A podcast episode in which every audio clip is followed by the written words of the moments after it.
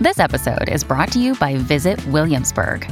In Williamsburg, Virginia, there's never too much of a good thing. Whether you're a foodie, a golfer, a history buff, a shopaholic, an outdoor enthusiast, or a thrill seeker, you'll find what you came for here and more. So ask yourself, what is it you want? Discover Williamsburg and plan your trip at visitwilliamsburg.com. If you are just starting out in the speaking business, you need places to present, right? They're not just going to fall out of the sky. You can't just go say, I'm going to create an event. Um, but you have contacts, you have friends, you have industry partners, you have colleagues. Go just get the reps, right? Just go put in the work, do a lunch and learn, show up at a chamber, offer to do a weekly sales meeting for your buddy just to try out your content. But there's an old adage in the business that says speak more to speak more. And when you're just starting out, that's what you have to do.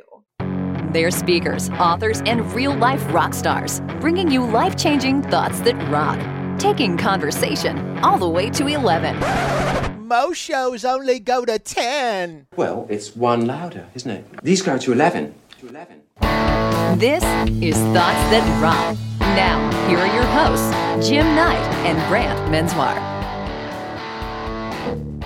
What's happening? What's up?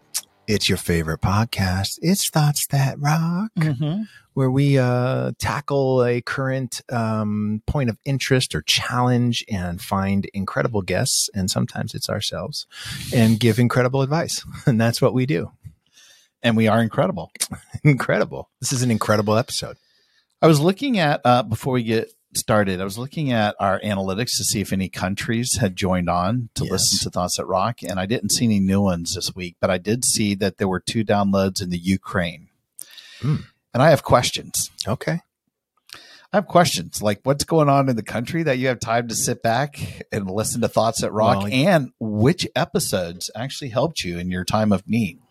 Well, if we had better analytics, we could probably find that out. But we don't. We're just going to guess at which ones. listen, folks, things are held together around here by duct tape and scotch. Those are our those are our sponsors. So it uh. is what it is around here. Tell them about this incredible episode and our incredible guest. Today's word It's incredible. Yes.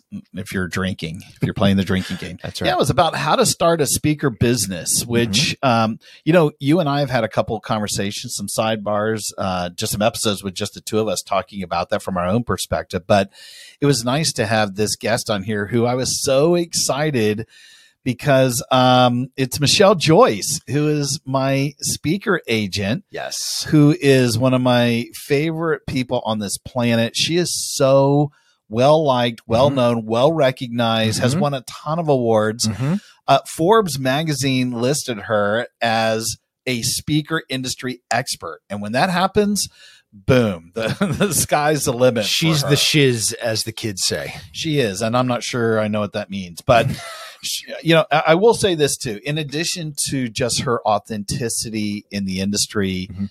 uh, I really, really just respect her for being able to carve out a great family life as well. She spends a lot of time with her kids and her husband, and they they take trips and uh, and do stuff together. I mean, just when you talk about work life balance, Yep. and believe me, I am thrilled that she works like crazy on my behalf to get speaking engagements. And, and her her her speaker management company, this exclusive group of of people that represent i think there's nine or ten speakers Yep. in her stable Yep. means a lot to me but the fact that she can carve out time to spend time with her family is is awesome and i know that you've known her for a while we had a lot of fun on this episode a lot of laughs too right Yeah, she's amazing. She's a wealth of knowledge. She's cute as a button. It's all of the things sort of wrapped up that uh, make her uh, as successful as she's been. She's just always, always trying to add value with with zero expectation, and that is, uh, I think, her calling card. and that makes two of us that are going to be cute as a button on this episode well, Jim, there's hope for you yet. Hmm. Let's do this. boom there she is my boss is in the house Yes, the Hi, person guys. who keeps Jim's life in somewhat of an order. yes I usually refer to you as that whenever you're around, but Uh. now that my actual boss is here, I'm chaos. actually yes. That's the have to proper up. Ah, Michelle, it's so good to see you Thank in you person. for having me. Yeah, this is fantastic. I know we were reading off your uh your bio there in the intro, but it's awesome to know that we have Forbes's speaker industry expert, Uh-huh. and uh, I actually know this person. This person's cool. She has great hair. Doesn't her hair look amazing today? Low, low lights Like- and highlights. We really appreciate good hair around here. We do. I think we should do an episode on just hair, hair We should. products. we should. Did you notice I said low lights? I know what low lights. Are. Ugh, stop, stop it. All right, we're saying too much. Frosted tips. That's Michelle. his, that's his other red. How are you? That's right. That's a cereal he eats. Frosted tips every morning. Oh yeah, he he raises the bar every time I see him with that hair. That he does. Raises the hairline is what he's doing. he's trying. He's trying to hit that six foot. You know what I mean? Yes. He's just got to keep it up there. That's right. So, as we mentioned in the intro, uh, Michelle is my agent, my my director of events. She makes things happen, and uh, I'm just so grateful for you. And I think Brant and I were talking about this anyway. We constantly have a lot of our friends who are not necessarily in the speaker business, although most of our friends are now speakers and authors and, and musicians, a lot of your friends as well. But we do have people asking us, how do you become a speaker or how do I get my my name out there? Is it you just hustling? Are you just driving around and, and going to conferences? And there is probably some of that initially starting off, but then you wind up doing some things with speaker bureaus. But really the creme de la creme is if you can find somebody who is, I would say, hunting on your behalf and uh, and, and is really putting in the hard work, which I know you do, just constant conversations, and you've got other speakers in your stable, which I'm sure we could talk about. It's the perfect scenario, and and both Brant and I um, are lucky enough to have agents, and uh, so you've just been a great friend to me the last couple of years, and and really helping put a few uh, dollars in the coffers, I like to say. So thank you for that. But we couldn't think of anybody that would be better to really talk about this topic, which was how to start a speaker business. And so, you know, we probably have people, I would guess, um, who are just interested. You know, they're not going to become speakers, but for sure, whenever we talk about anything speaking, our audience tends to gravitate to it. It's some of the most well listened to episodes. So I think you're going to have a lot of our audience's ears. So we're just going to turn everything right over to you. Let's start with what is your first thought that rocks on how to start a speaker business? Yeah, well, thanks so much for having me. I'm excited to talk about this subject because it's literally my favorite subject on the planet. I this is my world. Um, Next to I- charcuterie boards. it was She's hard. very good at that too. What'd you say? Next to charcuterie boards, you're Next good to- at. I am really Yes. good at charcuteries. Yes. Yes. And I, I told Jim earlier, very hard for me to narrow it down to three big thoughts that rock. But here we go. My very first one is if you want to become a speaker, you have to claim your area of expertise. Mhm. And I use the word claim on purpose because don't just identify it. I want you to claim it. I want you to grab it. And I want it to be really easy for people to understand what it is you speak on and what your area of expertise is. And then make sure that's known, right? Mhm. So putting out great content, making sure that that's all over your website, writing articles on it, blogs on it, speaking about it from stage, but speaking about it on podcasts. You just want your topic and your area of expertise to eventually be synonymous with your name, right? Like, Mhm. oh, that's that person or that's that person. So I think that's my first you- you've got to start there right you have Yeah. to truly understand what your area of expertise is So let me turn this over to you real quick. I know that you, you know, I think you have a lot of things in your background that's helped you out. But do you feel like when you first came out of the gate that you were probably able to do that because you have shifted a little bit over the years as well? Do you think you claimed your your area of expertise? I think I have now, um, but but it's still, you know, I think when I first started, um, I was just pretty and can sing, um, and that uh, that got me enough, that got me a few gigs, Mhm. and a- after that, I had to figure stuff out. Um, but uh, you know, so so Michelle, here's the challenge, and I think this has been a challenge uh, for me up until just recently, and honestly, Sh- Shannon Downey, who's my uh, agent, is helped with this as well. Uh, so I have my area of expertise. However, if that area is not one that people recognize, mm. then you have to sort of figure out how to claim your spot with regards to what it is. So for me, I would say that you know values uh, especially after writing black sheep values became my area of expertise yeah but you trying to sell values is a tough sell because mm. it touches honestly too many things to be specific. And so it was like, well, is it values with regards to leadership? Is it values with regards to selling? Is it values with regards to to connecting? Is it, you know, there were so many points that even though values was my area of expertise, it wasn't connecting to the the end user. It was yeah. it was too wide. Mm-hmm. Yeah. Um, and so, you know, we've had to sort of land in the culture leadership area and it's values based leadership. It's values based culture. It's, you know, trying to use values as the sort of identifier uh, that separates me from even from someone like Jim, who right. who is speaking, even though we speak sort of in the same arena, they're very different subjects and we're very different in the style of, of presenting. Um, but it took a while to, to be able to claim something that was going to make sense because what I found was even after I claimed values, people are like, oh, I don't get it. I don't, yeah. I don't get it. What, what does that mean? And then, you know, the other thing I think I'd be interested to hear your opinion on, Michelle, is, is when you have an area of expertise, you have to be careful how you claim it because if you claim it from an area of negative perception, meaning that you want to hire me because your culture sucks, mm-hmm. um, as opposed to you want to hire me because I can amplify that culture. I can make that culture even better than what it is right now. I see a lot of people that that claim an approach from the negative mm. area and that doesn't lead to bookings. Like people don't want to have to admit they have a problem. They want to sort of strive for being better. Would you agree with that? I would absolutely agree with that. It's like the equivalent of trying to sell you something you didn't know you needed because they identified, you know, that you were lacking it. It's just icky, right? Yeah. But let, us go back real quick to to you saying it took me a while to figure out really what that was and really what resonates Absolutely. And and you should and it will. I think a lot of people who are just starting out in the speaking business, I think they think it's a lot easier than it than it really is, right? Oh, like oh, yeah.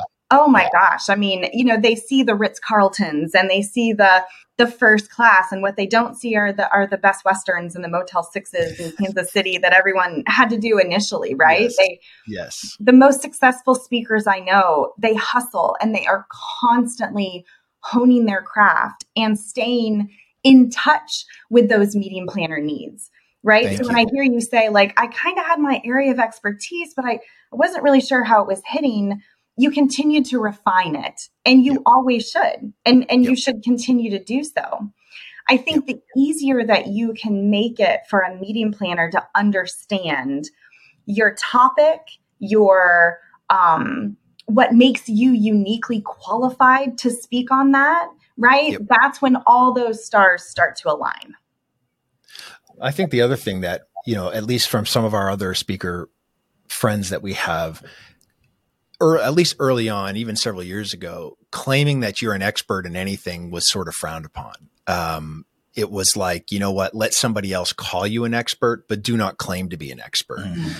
And I come from the background like you're damn right i'm an expert that's yeah. why you're paying me what you're paying me for that's why would right. i not want to claim it i want to tell you that this is why you're hiring me and not joe blow who can do the talk for 50 bucks in a bud light you know they, right. that's that's ultimately the difference but we saw that too in the in the music business you know for when we travel it's like you have the weekend warriors who will go down and play that venue for for 50 bucks in a bar tab and you're trying to get a thousand or fifteen hundred or two thousand dollars to go play that gig and they're like well why would i do that when i can have these? And it's like well because we're good and they're not.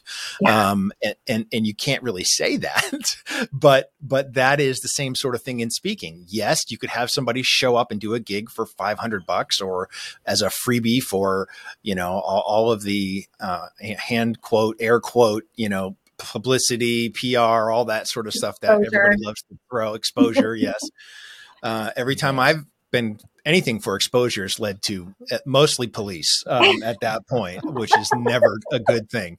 So, um, but the idea was that don't claim to be an expert. And we've sort of had to shift from that, I think, even post COVID now to say, no, I, I am an expert and this is why you want to hire us. Right. Well, I've, I've actually learned a little bit of this from Michelle. I think part of the claiming is you kind of have to stick your neck out and say those things, like you said. I mean, I think every speaker to some degree has to be a little bit vain in that way. It's the one thing you kind of have to get over. I, I, have never in my life claimed to be an expert. And I feel like I am in either training and development, probably now in culture because I talk about it. I've written books about it. I've been doing it for 20 plus years. I would say I have expertise. I always, eh, I, I hate even using my title when I was at Hard Rock to sort of not have that that that power position over people. It was more of a let me throw my arms around you and show you the way versus you have to do it this way or else. But I am a professional. I mean, this is what I do for a living. So when you get to that point that maybe other people are calling you an expert. Like I was joking, you know, Michelle, when you first jumped on here, that Forbes said you're a speaker industry expert. Well, when other people start to give you the accolades, you kind of have to go, I, I guess I am you know, uh, I am an expert in this area because that's where you need people to to to book those gigs. So, you know, I, I go back and forth. I want to I want to come and approach it from a humble standpoint, but from another, it's the way that you get your foot in the door for people to really take you seriously. And just having a book or just saying that you're a speaker isn't enough these days. So, I'm with you. I think you kind of have to say that. I mean, I, I, sort of have moved into this space a little bit more. I've leaned into it because you've helped me uh, position myself that way. Is that still your feeling that you kind of have to use maybe that language, or in creating all of this collateral, this content that you talk about, it positions you that way, whether you say it out loud or not? Oh, listen, I think it's important to understand that my lens is the corporate meetings and events industry right? So that's the people who are hiring speakers like you, putting you on a stage. They want experts. They don't want someone who maybe sort of knows a little bit about culture. They want yeah. someone who led Hard Rock for 20 some years, who won awards in the training department, who wants to know or, or who wants to share those ideas. Like you both are experts, right? Like if you weren't, you wouldn't be doing what you're doing. But but think about that from the audience perspective for just a second, right? Like they want an expert on stage to be telling them new ideas, ways that they can move the needle needle in their business. They don't want someone who, you know, might have read a book on it and now is a really great speaker. That's not what the market yeah. is demanding. Yeah. You know, my other part that I was a little nervous about too, I think when, because of my background with that brand and because I'd been speaking 10 years before I even left the company, you know, I felt like, um, I could claim culture, organizational culture. How do you get people to either create it, maintain it, revolutionize it, amp it up, whatever language you want to use, whatever state the business was in? But, you know, and I think I maybe shared this with you before, Michelle. There was a speaker who I know that was on the circuit who had been doing this for a long time. And I was talking to some people um, who knew of this speaker who, when I brought up that person's name, they said, is he still doing that stuff? Like it was almost a, a, a, negative slant. Like he's still talking about the exact same thing. And I thought, uh oh, I've claimed culture. I've been talking about culture forever and I've shared this with you. The whole reason that I I not only have written multiple books on some some um, I guess key pillars within culture, so I'm still playing a little bit in that space. But now to branch out into service, into leadership, into employee engagement, into building teams, I've I've I had this fear factor of uh oh, I'm going to forever be known as this person. And I was, to be honest with you, putting out a lot of content, a lot of focus on culture. Well, now these other areas that I, I play in, um, I don't have as much of the content. I don't have as much of the collateral. In fact, you've been beating me over the head about getting a couple things to you. Um, and I need Both to do that. yeah, we're Both that, that's where we're a Michelle, little bit. I am with you. I've been pounding this guy for a friggin' speaker. This is really reel. an intervention, Jen. We're it glad. is. It is. It is. It is. I am sending him. He's he's going I'm off to going a away. cabin. He's going off to a cabin to get some bleep done. I'm in a Thank river you. cabin for the next four Yes. days, five days. Thank you. Get it done. So, so I guess my my question uh, again to you would be before we wrap this thought up. You know, I was focusing on one thing. I was claiming that whether you call me an expert or not, where now I feel like I've I've branched out.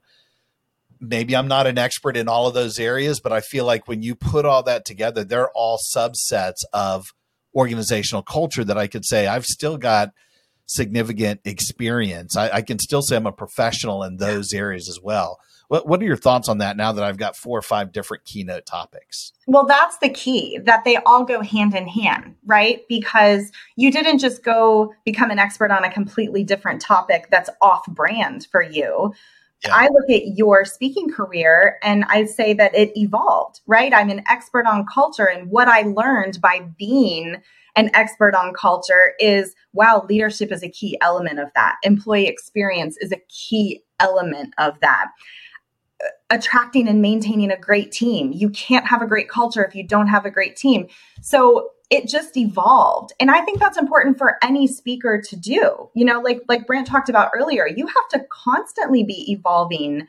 And you know, nobody wants to hear the same program for 50 years because it's a different world, right? So you have to be in tune with what the market's going through. You have to be in tune with what the needs of your audiences are culture has a lot of different variances in in the meeting space today.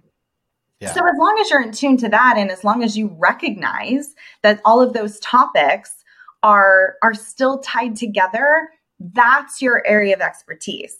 I also want to say both of you sort of alluded to the fact earlier that like you want to stay humble. You can be an expert and still be humble mm. that has those are those are two completely different things but people want someone on the stage if they're going to pay someone a lot of money to stand up and tell them what to do they want an expert so i would throw that word around all the time in fact i do so and Michelle, I would say that Jim's the one who said he wanted to stay humble. Yes.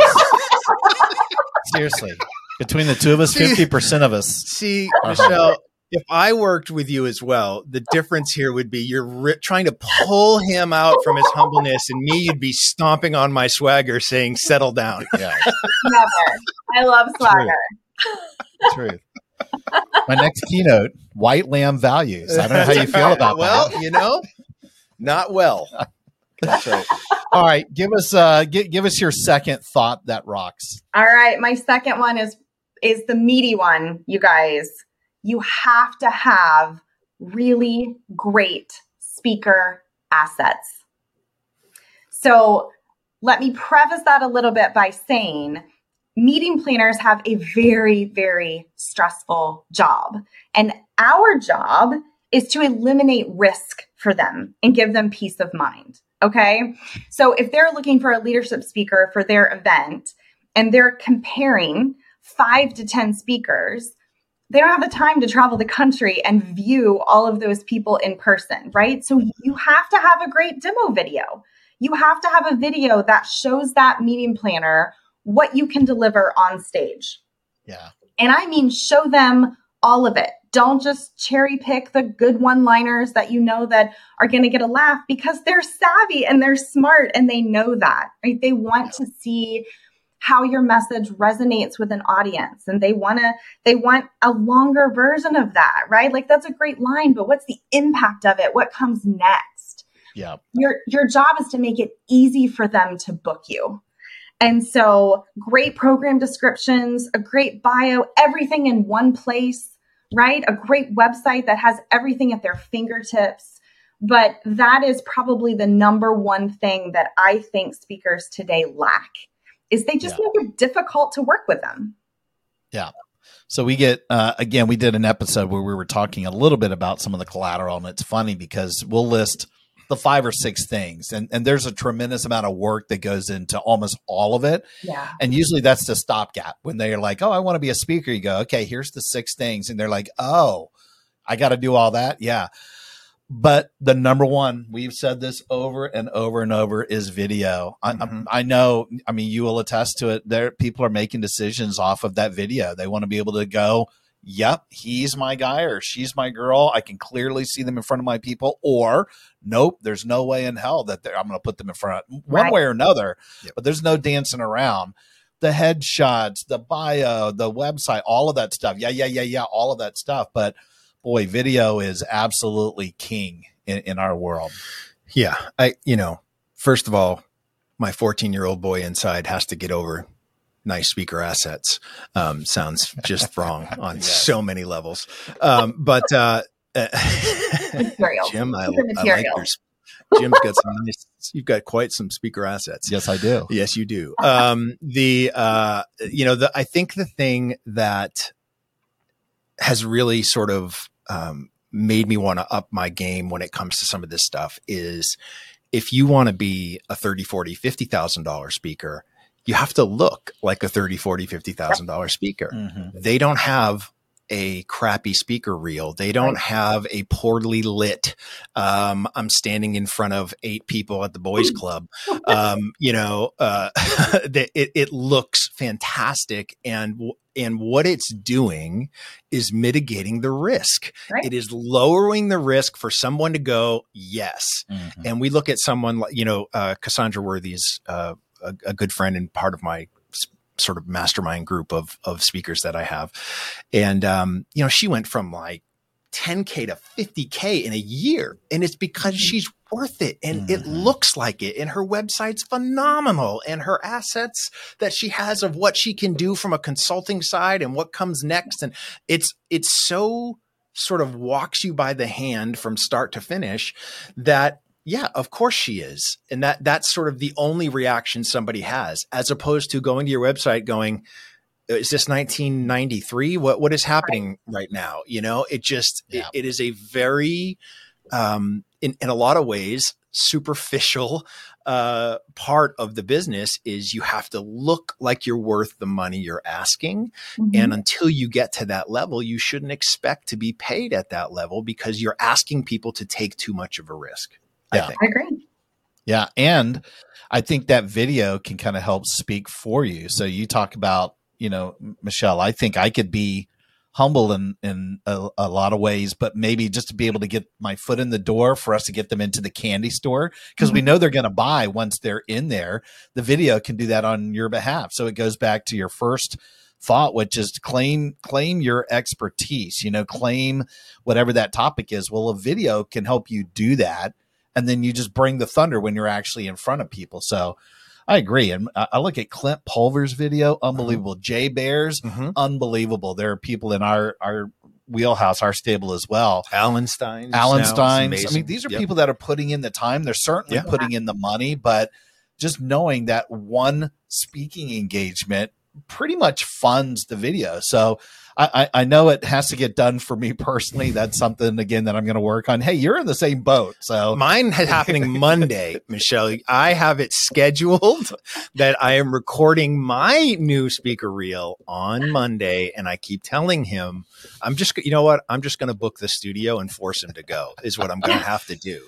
This is like your second or third. I've never even done one. I do video clips. Thank goodness. I, I'm so sorry, Michelle. Look at what she's had to work with. Would you say 1993. Look at my website. It's still very good, but I know that if you had something to send out a demo reel with all this stuff, you'd be in a much better place. So I'm in. I'm in.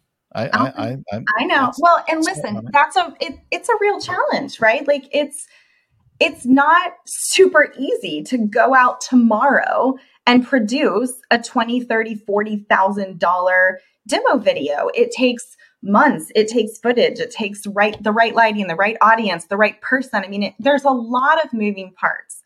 Yeah. A couple points on that. Um, Jim, you do a really great job of showing a variety of clips.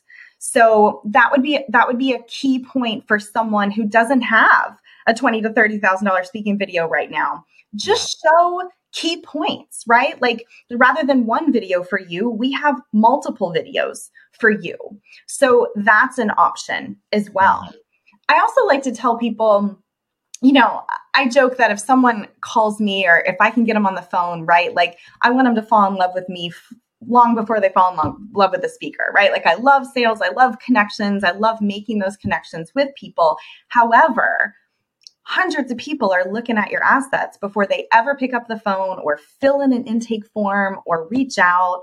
Um, Google sends them to your website or Joe Bob send them to your website, right? So, Brant, you said superficial. I say first impression, right? Like that, That is your website in today's world is the first impression that sets the tone and the experience that that client is going to have when they do say, I would like to learn more. If we are Yeah. lucky enough to hear from them, it's Yep. because we did a great job on the website. Yeah. Yep. And I like all eight of your websites. They're all are great. So, listen, uh, this is, I think, is a ch- is a challenge, right? Is and and I'm sure, Michelle, you have a few people on your roster that that might fall under this area. But when you're a creative, um, for all of the benefits that come with being a creative, uh, it is really hard to not want to constantly create. Right. And so, like, to find your thing, to stick with it for long enough so that people can Mhm. resonate with it before you're off creating the next new thing, uh, is, is a challenge for me. Anyways, it's a challenge for me. I am always wanting to create. In fact, I believe in, in you know, the future. I'm trying to project as to what sort of the speaker realm is going to look for. I don't want one speaker reel. I think that's I, I think it's too much for people. They need to be spoon fed, is what I've come to figure here. And for as smart as they are, they really want something very specific that has to do with what they are trying to to book you for. So I would rather have a speaker reel for every talk, and it's and it's Hmm. specific to the talk. It is not just, hey, look at me, I'm great. It's this is what this talks about. I'm the person who's going to deliver this, um, and hopefully you enjoy my my delivery. But it's really this content that's going to to connect, right? And I think that for you know, Jim and I approach things very differently. I think Jim approaches things as a as a former teacher who is trying to teach what he's doing. I approach it as a former entertainer who is trying to keep your attention and give you a few nuggets to take home that that are really going to do. And so it's finding the balance, and we, we call it edutainment um, of what we do pretty much together, anyways. Um, but but I think there is a balance. You have to keep people engaged, but you have to give them enough meat that they feel like they got their money's worth too. But as long as the experience blows them away, if they remembered nothing, they're still walk away happy. And I and I think that a lot of people forget that. I agree with you. I also I would say that I love the idea of multiple videos for multiple presentations. I would encourage you to still have one comprehensive video. It's okay to have all of them, right? Like you don't have to not have a comprehensive demo because you have the other ones. I think oftentimes people might not realize how these decisions are being made around a table. Meeting Planner went and they sourced 10 speakers and they narrowed it down to seven. And now they have to prevent, present to a committee and everyone's got a cup of coffee and you get one shot, right? I have one clip to present on each of these speakers and then we'll learn, then we'll um, dive in a little bit more. Here's an interesting fact too, which, which kind of floored me when I learned it is that people are more likely to eliminate people things that they don't like first rather than saying oh i'm really attracted to that message or i or that guy's really funny. So now they've got seven videos around a committee table and they're like nope nope nope nope right? So now it's narrowed down to two or three and they're like okay well what do i like about that? So it's interesting to me that the negative goes first right? They eliminate first. Yep. I can't imagine uh, having to have five, six different versions of videos. I mean, I get what you're saying, and it's I know when we're for me. Like I just want But Yeah. so you've got that, and you probably have enough B-roll stuff. You've got multiple videos that you can pull the clips that you want to, whatever the narrative is in each one of those videos. It, I guess if we're talking about starting a speaker business, if I was a, if I had a brand if somebody just told me you need to go and produce all of these assets and Mm-hmm. the number one thing that's important is video Mhm. and it's already a chicken or the egg issue right i'd like to have a video but i don't hardly do any gigs now we're telling them go, go to the local ymca speak at church go to the boys club like you said yes to everything Yep. and videotape as much as you can well nobody is doing it just on their iphone you, you, you know you got to spend the money and the time right to do video maybe a two camera shoot so now you're telling somebody it might be thousands of dollars to do multiple different things if you even have multiple talks. So maybe may, maybe you're right if you were a more experienced speaker, you're probably right. I know Sylvie, I mean she's producing websites specific Yeah. to, to industries. Yes. But but I think she's at a different level than probably somebody starting off. If we just had somebody who had a really well thought out video that was probably you know inclusive of everything they're going to do. Just a little snippets where someone can go yep or nope one of the two probably helps them out. Well, I think too that it's it's and Michelle, you can tell me if I'm smoking something here because I don't in my head, at least how this works is that for especially if you're trying to start off as a speaker, you're not going to have the incredible footage of you on a gargantuan stage that's that's done to the nines and there's a thousand people out there you're just not going to have that. But what people want to make sure at least in my head is that you're not cindy brady you know trying to name the capitals uh Yes. here of you know cindy you know the answer the red light the red light you know all, all of the things from that episode of the brady bunch where she froze they want to make sure that you are good in front of a camera right if you Mhm. can present to a camera and be engaging you can present in front of an audience i mean there's no you know it's the same idea and so i think that if you're just starting off it's it would be better to spend the money to go and have something look great behind you, have a nice set where you're where you're sort of telling directly to the lens what it is you talk about, how you talk about it. It's better to have that than to have me speaking at the Lions Club at 7:30 in the morning. It's just that looks. I, I'm going. I'm not hiring that guy. I, I, that's ridiculous. But if you are engaging and it looks clean and professional, and the bokeh effect is going on, and everything is well lit, and it's like, yeah, yeah, yeah, okay, I'm engaged. I feel like I'm watching an interview on 60 Minutes. Yes, I can deal with that. I like that. I can connect with that person, as opposed to dimly lit somebody walking by with a box of dunks you know it's like come on it's, i don't want to see that in your reel. And i I think people think that that's what they have to show is is some sort of deal. I, it needs to look good. Maybe i'm just vain. That's it. No, I. I listen, I agree with you, but I also think, you know, it comes in stages, right? So someone Yes. who's just starting out and Yes. and no, they're not going to have the giant stage speaking to a thousand people, but I would also argue that's probably not their target audience as well, True. right? They're True. probably looking for the 50 to 100 people Yeah. um, that are looking for their message. Now, Yeah. 10 years later, right? They Yeah. might they might be on that that giant stage and that's okay. I think anything that they can do that portrays to the meeting planner what they can deliver is great. You have to start somewhere. Some people just don't start, right? Like, just give me anything you have. When, it, you know, before I started my own agency, for the speaker that I worked with, we we certified 20 speakers on his content. They didn't have assets at that time, right? We had to we had to get anything that we could and it can be done in a really nice way when you don't have those stages. Yes Um, I'll also share, I love that you brought up about speaking in front of a video. Um, we have a few speakers on our roster who are those big name speakers, high fees, have the big demos, but they still have a video of themselves talking about each program on the landing page of that program on their website. And it's brilliant because Yes. it's like watch my watch my demo video, Yeah. but hey, up close and personal, let me tell you exactly what this program is about. Yeah, And I that. love that because then it becomes a commercial for the program. i love it we'll be right back after this message Welcome, change agents, to your go to place for stories that ignite your spirit, fuel your purpose, and connect us all. We believe in the incredible power of the human spirit, its boundless resilience, and the inspiration it brings to our lives. On the Driving Change podcast, we'll journey together through the extraordinary yet very relatable experiences of some of the most amazing people on earth. Our mission? that through these stories, we might just spark change within you and awaken a newfound motivation to harness your unique gifts to make a real difference in the world. So get ready to be inspired and join us on this incredible adventure.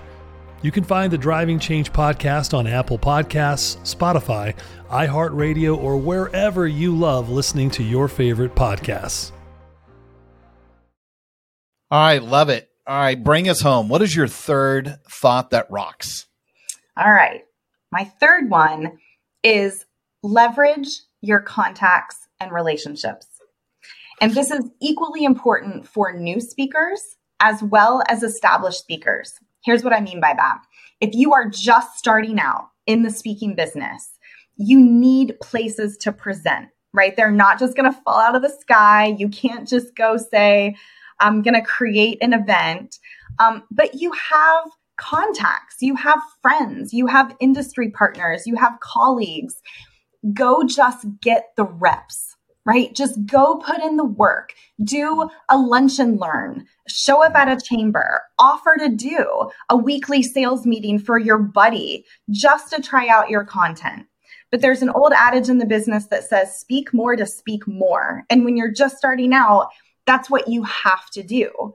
But mm-hmm. rather than trying to cold call or go find those things, just leverage the people that you already know and the people that love you and want to support you. Yeah. If you are an experienced speaker, it's equally important. And this is where I think a lot of experienced speakers fall short is they think, well, I've made it, right? Now I just sort of sit back and let the gigs come to me and that is not how it works. You have to mm-hmm. let you have to continue to make connections. You have to leverage your contacts on a regular basis. You have to stay in front of them yep. with value because you just never know when that message is going to hit at the right time when they're talking about their next meeting. Yeah. So I know uh, starting off, you were talking about just getting your reps and getting enough practice in there. And, and we've talked about this before too. If you are going to be doing the boys club and there's only eight people in the room, it can still be shot in a way. I would spend the money to have somebody there with professional high definition quality video that they can zoom in on you that maybe they're not going to be getting any of the audience stuff in the background dimly lit yeah it's it's possible that you don't have the best lighting but sometimes a lot of that video can do some correction to help out but boy, you're also lucky when you start to do enough engagements that somebody in the room is going to be videotaping already on their own. And obviously, as experienced speakers, that's one of the first questions I ask: Are you videotaping? Because if they are, I want I want to copy that content. That's mm-hmm. like yeah. liquid gold for all the reasons we're talking about.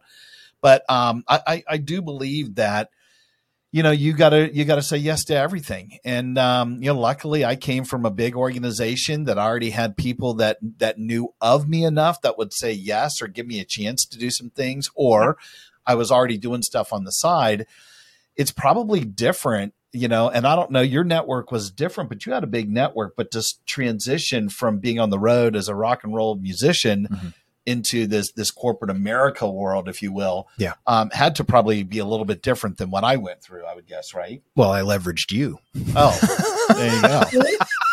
I mean, that's just the truth. Have, have you squeezed I all mean, the blood out of I me mean, yet? Technically, technically, he volunteered. Uh, but uh, you know, that's not where I was going. But but, okay. but I mean, the truth is that I wouldn't be where I am if you didn't walk me into Kepler and introduce me to them and give me a chance to get in front of some of them and and speak for ten minutes and just let them see who I am and what I'm about. One of our speaker friends, um, yeah. and, and speaker bureaus, yeah, and and that led to going exclusive with them for you know a year and mm-hmm. and then you know getting to where I am now. But and even even with you know where, where I am now, and with Shannon doing all the stuff for me, that came from uh, leveraging Robyn Benincasa uh, and her relationship, and mm-hmm. and sort of having Robin open the door and and have a conversation with Shannon. And so you, I agree hundred percent. It works. It works straight through. So at first you're leveraging relationships to get out and do the talks, but then you're re- leveraging relationships to get in with the bureaus and then you're re- leveraging relationships to get in with the agents. And that's, that's sort of, um, a, a, just a great skill set to and, and i think sometimes people look at leveraging as being a negative thing and that's not that's not it at all it's yeah. it's nurturing nurture them. no and, and yeah. it's it's skipping through i mean if you've if you've done the work and you've you've put in the time, then it's it's really helping them too because you're you're stopping them from having to comb through whatever they might be looking for to get that next speaker. I know that you stalked Michelle for for months and months I before did. you know before she agreed to finally take you on and I don't know if it was, you know, at first it was like, "All right, leave me alone." And she was I like, "Yeah." There was some yeah. mutual courting there for like a year. that, that, we were, we were exploring. I, I, actually sent Michelle. oh my god! I was just going to say it. yeah, a, a, it was a digital uh, engagement announcement that uh, Jim Knight and Michelle Joyce speakers are formally engaged. Like, wh- wh- when can we put a ring on it? When can we announce it? Yeah. and, and she said, "I was. I promise." I don't think you were taking on any more speakers. You were like, but this guy's hounding me. I think you told your husband. That's yeah. Right. Yeah. Great decision. Great decision. Yeah, but I, that digital image, I think, sealed the deal. It was so funny. And for a split second, Brant, I literally thought he had already sent it out. Like he had made the announcement, and I was like, oh my God. Oh my God. I willed it into existence.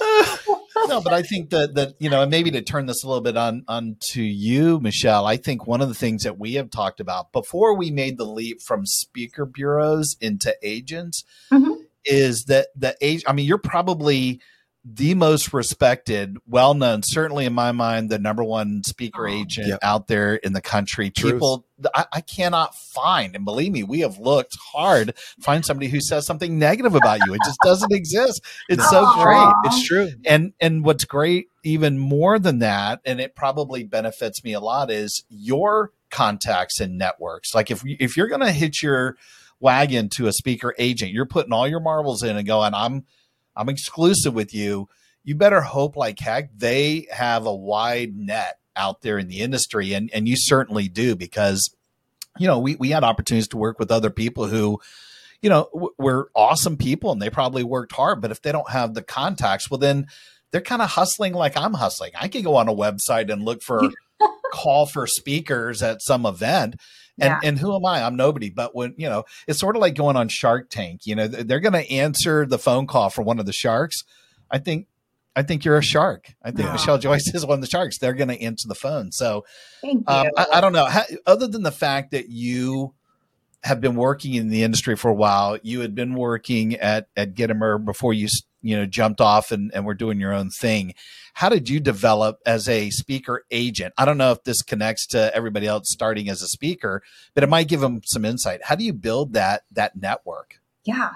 I i think very genuinely right? Like that's my best piece of advice. This is a relationship business. Mm-hmm. yeah. and you know there's a lot of times that clients will call me for help and I don't have something that can fit their need, but that doesn't mean that at that moment, just because I can't help them, that their need goes away.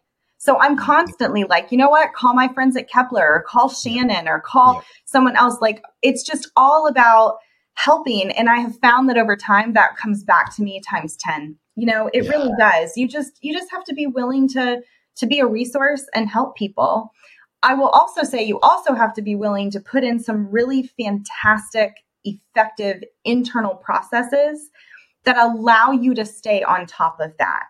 Um, Christina on my team is amazing, Jim, as you know, and she is constantly teeing up reconnects with clients, right? Like we have a whole process where we are constantly getting back in front of people and not just in a salesy kind of way, but in a value kind of way like here's a here's a blog that we think might resonate with your company based on what we learned about you 6 months mm-hmm. ago right? Like how's that going? Here's some value. But we are constantly reconnecting and re-engaging with people. Yeah. and for us i think it keeps us top of mind. Yeah. I, I had a senior executive who left um, hard rock uh, probably about six seven years ago. And we were having a, a, a, cup of coffee and he said, you know, I, I'm out here now and he was unemployed and he was going to get another job and he did. And even more, you know, responsibilities and higher pay and all that stuff. But at that mm-hmm. time he was sort of in limbo and he goes, you know, one thing that I was a little bit jealous of that I really admire. And he was talking about me was the fact that you had networked, that you had joined organizations while you were working for a, a, company. And again, it's different, I guess, if, if you don't, there's different paths to being a speaker. But I would think if you've got that background organizationally, you know, it probably, especially if you've got some expertise, if you've got a little bit more brand awareness, it helps get your foot in the door. But my his whole point was even if you didn't think you were going to be a speaker, you were starting to network and communicate and got yourself out there. He never did that. He might read a trade publication, but I was reading boring business books. You know, we didn't have podcasts back then. I probably would have been doing that. I was watching videos, but I was going to conferences all the time and I was volunteering to speak. And I knew at some point that I would want to do that, that that was going to be somewhat of a future for me. And I guess maybe some, um, advice along with, your point about leveraging your contacts and your networks is start now. E- even if you're not 100% sure maybe you don't even know what your topic is you don't know what your your field of expertise start developing those genuine relationships like you said because it's going to help you in the long run where this guy he, he had nowhere to go. He just said I, I am flat out there all by myself. I have no network to call. Maybe i was going back to you again. You've got you've got musicians. I know you worked even before that in, in some collection agencies and some other stuff. But what would you say your network, your, your, your, I don't know, your contacts, who would those have been when you decided to make the leap? And again, don't, don't, don't point to me, but I mean, what, well, I think, where was your net thrown? So for me, sort of coming off the stage and, and working with banding people together, mm. um, you know, so, so we have a buddy that started a, what started off as sort of a team building deal where they would write songs with companies. They'd sort of mm-hmm. come in and teach them about collaboration, use songwriting as the tool. And then we would break them up into bands. They would all write original songs and we'd take those songs back and record them in the studio and then they'd oh, send them cool. back to them. So they, they oh, get great. sort of this ending that's amazing. Um, but all of those sort of events where I was meeting people and getting a chance to present in front of them and doing all those things led to people asking, you know, what else do you do? Or is, is, you know, what all this is, is available? And you just sort of get into that part. But, but I think that, you know, uh, was Andrew Davis, Michael Port. They wrote a book called The Bookable Speaker. Yep. Um, and, and it is this idea that, you're constantly trying to to find that referral right? And whether that's you're just meeting somebody for the first time you know for me and i think going back to what i think michelle does better than anybody is is adding value. And and it's adding value without expectation i think is is the more accurate thing because mm-hmm. you don't you're not expecting anything from it you're doing it because it's who you are and and i love that about you um, mm-hmm. all the posts that you put out you you see me hearting them and loving them because I, I know that you have zero expectation except for adding value and that is a rare um, asset these days. Uh, everybody's looking for something. And so um, the fact that you do that, I think, is why you've been one of the reasons why you've been so successful is because it's altruistic. And and you know we have um, this idea is is the idea that even with Jim talks a lot about philanthropy and that sort of thing it's if you're doing it for the right reasons it's going to be fine. If you don't is when it, it starts to really show through. Awesome. Good good good stuff and I know when I was first talking to uh, Michelle about being on the show, she was like, "Just three, just three thoughts." Like I know there's there's definitely way more that goes into starting a speaker business, but you did it. You truncated these things down into three big ones. I'm I'm, I'm, surprised. Uh, here's one: claim your area of expertise to have uh, great speaker assets, and and for us, video is probably the brown chicken, brown cow. And number 3 mm-hmm. leverage your contacts and networks. And uh, man, uh, honestly, it is such a thrill to not just have you on the show, but as I said at the beginning, just to have you uh, in my camp and and working side by side with me. Your team is amazing. I love all of the people that are in uh, your stable. We like to say the other nine uh, speaker friends, and uh, it's just been a pure joy. And for you to come on here and just share a, a couple nuggets um, is just uh, it, it's fun. It's fun for us. She's amazing. She is. Yep. Listen, we will talk to you soon somewhere. Well, it was my absolute pleasure. Thank you for having me. You got it. And Rock everyone, on. everyone should probably go to check out michellejoycespeakers.com. Right? Oh, I, I, I, should probably send Why don't there, you send right? people? You love her so much. You want to keep her to yourself. What is going on? Yes. Share, Jim. We just talked about being altruistic and you're ready to kick her off the. You uh, must go through me and God. I'll decide. That's right. That's right. Put in a request and we'll decide if we'll forward it. I was all giddy and excited. I, I know forgot. you were. You Yeah. know about Love Fest. Michelle, where her out. can people find you if they want to learn a little bit more information about you and Michelle Joyce Speakers? Thank you. Uh, very easy. My website is my name, michellejoyce.com. Perfect. MichelleJoyce.com. Love it. How did I do, Brant? Well, at least now people can find her. Yes. Thank you. All right. We'll talk to you soon. All right. Thanks, guys. you got it. Hey, rock stars. Thanks so much for tuning in. Yeah, and listen, we know how busy you are, and grabbing those little nuggets of wisdom that can amp up your life are super hard to come by. So we hope this episode helped you enough for you to maybe subscribe and consider leaving us a rating and a review so that we can continue to grow the show. Thoughts That Rock is a proud member of the Evergreen Podcast Network and also supports Cannonball Kids Cancer and their fight for finding and funding treatment options for kids who have run out of options.